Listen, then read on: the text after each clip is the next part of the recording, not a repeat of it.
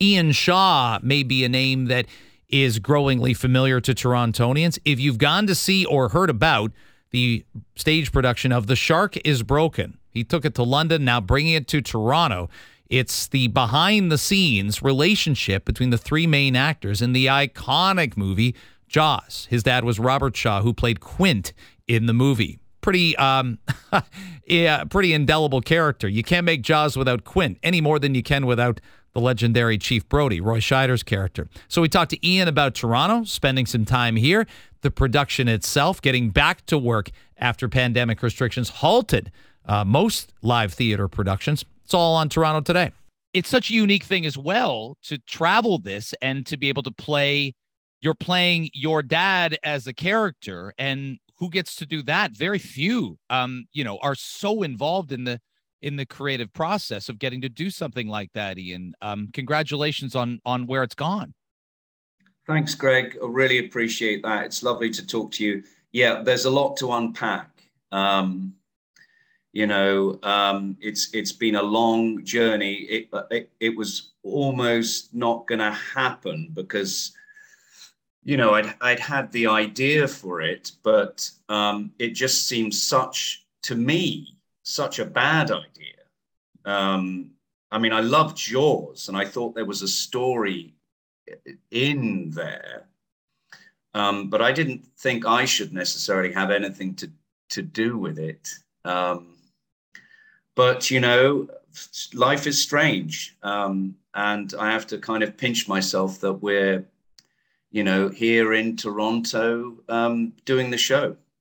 And I'm going to ask you a ton about your uh, impressions of Toronto. We were talking about them before we started recording, but you've also got, I'll tell you, two other actors who um, embody. I mean, to be honest, I've probably seen the movie 40 times, and we've all, at least, and we've all um, seen Roy Scheider and Richard Dreyfuss in other films. Um, but and we've seen your dad in other films, but you've got you yourself plus the other two actors.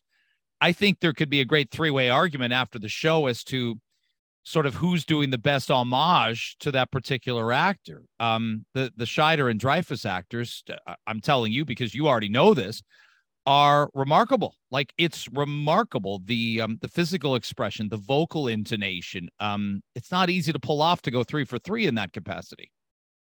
No, Demetri Goritsas is is playing Roy. He hadn't seen the film, bef- you know, until the night before he auditioned.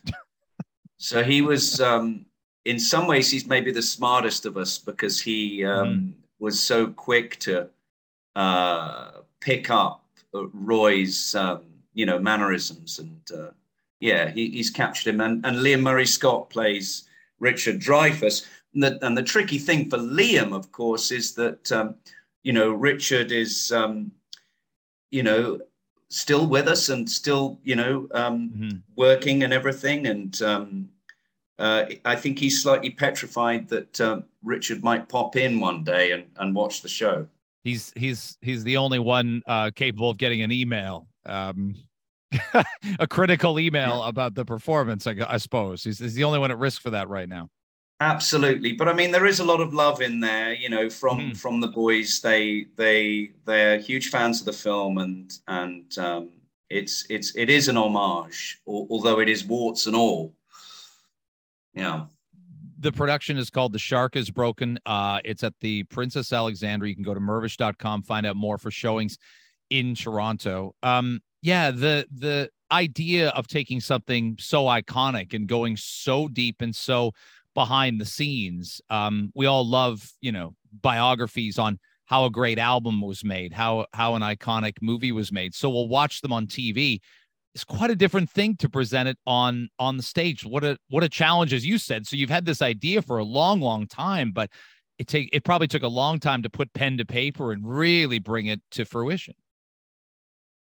Yeah, I mean, when I I had a beer with a friend when I initially had the idea, and I was expecting them to just completely shoot it down as as a as a ludicrous idea, but but they didn't, and um, then I spoke to my family and, and, other people, and they all thought it was worth, um, you know, exploring. So I, I had a quite a heavy heart um, writing it with Joseph Nixon, who, um, who's the other person who really needs to be credited a lot. You know, he's mm-hmm. he's, he's uh, the co-author. Um, anyway, long story short, in the process of writing it, it became clear that there was something very interesting, and it was the sort of thing that I would like to see. You know, um, a lot of contrasting ideas. Um, you know, we tried to make it funny, but we also then thought that if people were laughing, perhaps we could go a bit deeper um, and uh, and talk about some of the more serious aspects of of, of what went on and, and what generally goes on. I think with filmmaking, um, or at least used to. I mean, people don't drink in the same way that Robert um, did. Mm. But at the time, there were a lot of, of actors who, who, who were going through that uh, you know, essentially they were alcoholic actors, you know. Yeah, it, it's it's one of those scenarios where yeah, it, it has a, a time and place, and it felt like 1974, 1975 watching it. When you explain to other people why you think the film has persevered, you reference other other movies in the in the you know in that canon that the actors were involved in, whether it's American Graffiti or um, you know, soon after Close Encounters, Dreyfuss was in both those. But people my age, you know, people in their late 40s haven't seen those films as often as we've seen Jaws. We feel like we see Jaws, it's on TV, it's perpetually referenced in pop culture. Nobody thinks when they're making a movie like that. Nobody does that they're making something that people will talk about in 45, 50. Nobody thinks about any piece of art, an album, a play, a book, anything that people will be making such reference to it half century later. It's really rather remarkable. Yeah, I mean, my my dad would be flabbergasted if he if he was alive. Um, uh, I think even the producers didn't really know until they first screened it because they they feared that people would laugh at the shark. Apparently, um, so you know, um, yeah, it's one of those things that has become a sort of cultural reference point, I think. You know, for people, the first summer blockbuster. I mean, obviously, it's a it's a it's a wonderful film, but it's a little bit more than that because it seems to have sort of seeped into the sort of you know consciousness, the fabric of of of you know uh, of like that was 1974. It seems to sort of sum it up you're six years old when the film comes out or so six or seven what what did you first think of it well i, I didn't see it for a little bit later but i was uh, i was still quite young and i was utterly terrified i couldn't go swimming in a pool. Um, uh, you know and i i tell the story of of you know just of being at night and feeling that there were sharks swimming around the bed and calling out for my dad um, who I obviously knew, you know, it doesn't end well for him in the film, but I, I mm-hmm. could understand it was just fiction. But sharks just felt very real, and it felt that like they were out to get me, which I think a whole generation of, of kids felt, you know. I, think that well, the play definitely resets the debate and some friendly rivalry among the three actors as to who the star is. But it got me thinking watching you on stage with the other two actors last week that the film doesn't work with just two of them. It doesn't. And it has to have all three. And we sort of, you know, man, eh, how we feel kind of manifests ourselves. We manifest ourselves in all three characters when we rewatch the movie now. We, we see the sides of the, the points of view of all three actors. If if suddenly one of them had disappeared halfway through filming, to me, they've got a prop. Steven Spielberg's got a problem on his hands. He's fortunate all three stuck with the, with the film because I don't think it works without all three. No, it doesn't. But I mean, th- there's so many elements of that film that that are um, astonishing. I mean, you know, everything. I mean, there isn't a wasted uh, moment in that film. You know, the the music, the the. I mean, Verna Fields did an extraordinary job editing as well because I imagine if you look at the rough c- cut of it, there's a lot of um, you know footage that's that's not necessarily great. So I think, and she won the Oscar f- for that, in fact. Yeah. But um, yeah, I mean, the three performances, as you say, um, it, they, they, the chemistry of those three, it, it is, um, you know, um, perfect. And, and at, the time, I think that Hollywood felt that, um, I think they were a bit snooty about the film, you know, and I think that it's in retrospect that all this, uh, all the plaudits, you know, not just from the fans and, um, you know, and and whatnot. But um, yeah, I think I think that we look back at that film and realize that it was much better than they realized even when it was released. Well, I you I think you make a great point because if you run down the films that were getting critically acclaimed, then of course there'd be some some action films that would be critically. I mean, Rocky won Best Picture the next year uh, at the Oscars, but that was that was an outlier. I mean, yeah. you know, it, it was very strange to take something that did great at the box office, that people, you know, almost, you know, cheered at uh, during the movie that that had a, you know, almost a good versus evil struggle, the, the shark being the evil in this case. Um, but that wasn't a film that was getting a lot of critical acclaim or awards before before it happened. And it certainly created a genre of you've got, you know, you've got to be afraid of this. You've got to be afraid of this is before, you know, even Halloween. This is before there were even, you know, you know conventional horror movies to to this extent. It in some ways some people probably still debate whether jaws is a horror movie or not. Yeah. Um what do you think?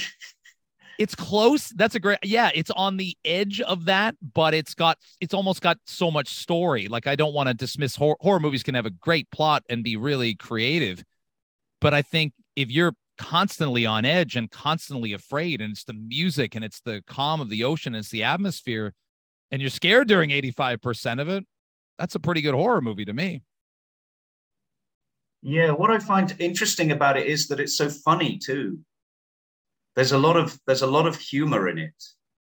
And yeah. i think maybe that's another reason why people are you know are so um, affectionate towards it Ian Shaw is joining us on Toronto today on 640 Toronto. You can go to mirvish.com um, for tickets for The Shark is Broken.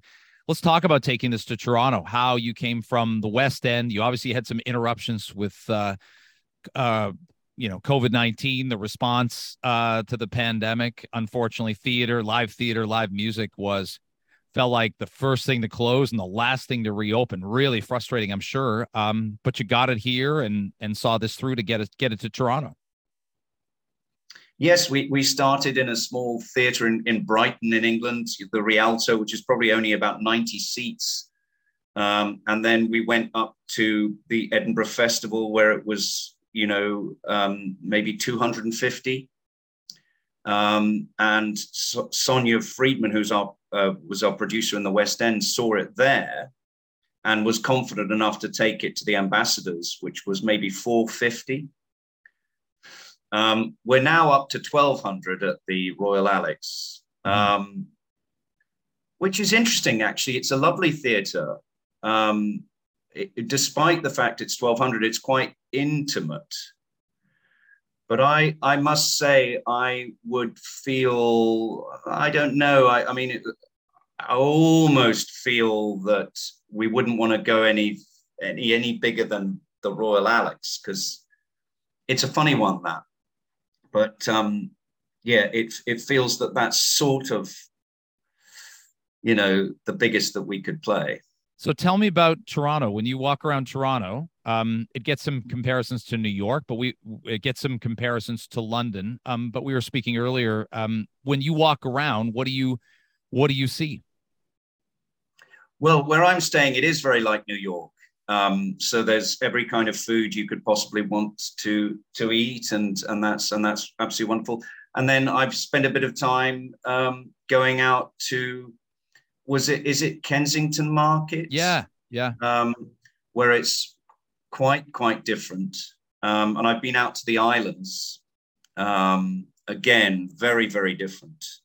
So um, it just feels like there's a lot of variety here.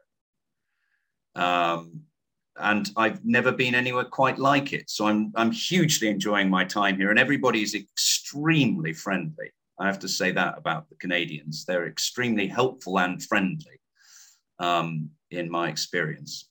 We're not in the full uh, winter yet. I don't know how friendly we'll be in January, February of. Uh, There's a heck of a lot of construction around. There's though, a lot.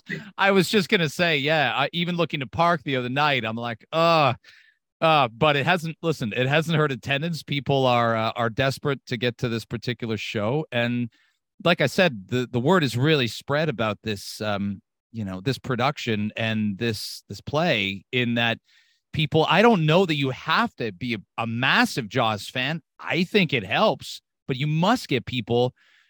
You must get some people seeing it who aren't terribly familiar and can't repeat every line of the movie like I can. You must get people that I don't want to call are are uh, are noobs to Jaws, but there must be some that either it's been so long since they've seen it, it's a lovely refresher for it, or just aren't as familiar with it. There have to be a few.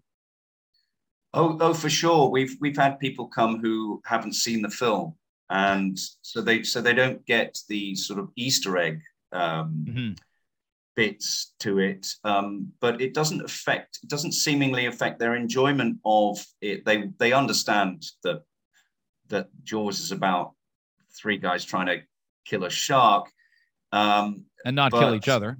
Um, exactly, um, but they take it as a play about you know about movie making and about um, three distinctive uh, men at different stages in their careers. You know, clashing and and laughing and you know and and drinking and all the rest of that. So um, yeah, I'm really pleased that um, I mean I always say to them, please what do watch Jaws if you ever if you can because it's such a great movie. But it it does seem that they get s- stuff out of the play without um, Jaws you um you talked about the the mild trepidation you had um in making it and making sure that with with family um that it would be cool. But you really you can tell with you doing it. I mean you hit your heart at the end at the at the at the curtain call and you can tell how i'm sure there's some days and nights when it's more emotional than others to think about to think about your dad playing this role. Yeah it's very personal um, I have no difficulty um, being focused before the show because it does mean so much. Um, I'm very, you know, I loved my father and I feel very respectful towards him. So it's it's a curious thing to. I, I almost feel like I have to ask his permission privately to uh, you know, to expose some of the more, uh, you know, the less complimentary aspects of him. So, mm-hmm. um, you know, yes, it's a very, it's very, very personal and heartfelt. Yeah. you know, yeah. Um, yeah. Yeah. That first, that first scene with the nails on the blackboard, um, it gives me the chills every time in the movie. It's really something. It's really something how they introduce your dad in the movie.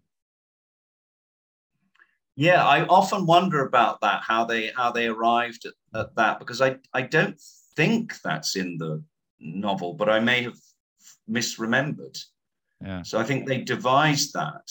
Um, but my father was very, you know, and I and I always sort of often imagine that perhaps he came up with the idea because he was not frightened of well of anything really. It almost feels like that's that's one of the most curious aspects of playing him is that he f- seems fearless, um, which I'm absolutely not.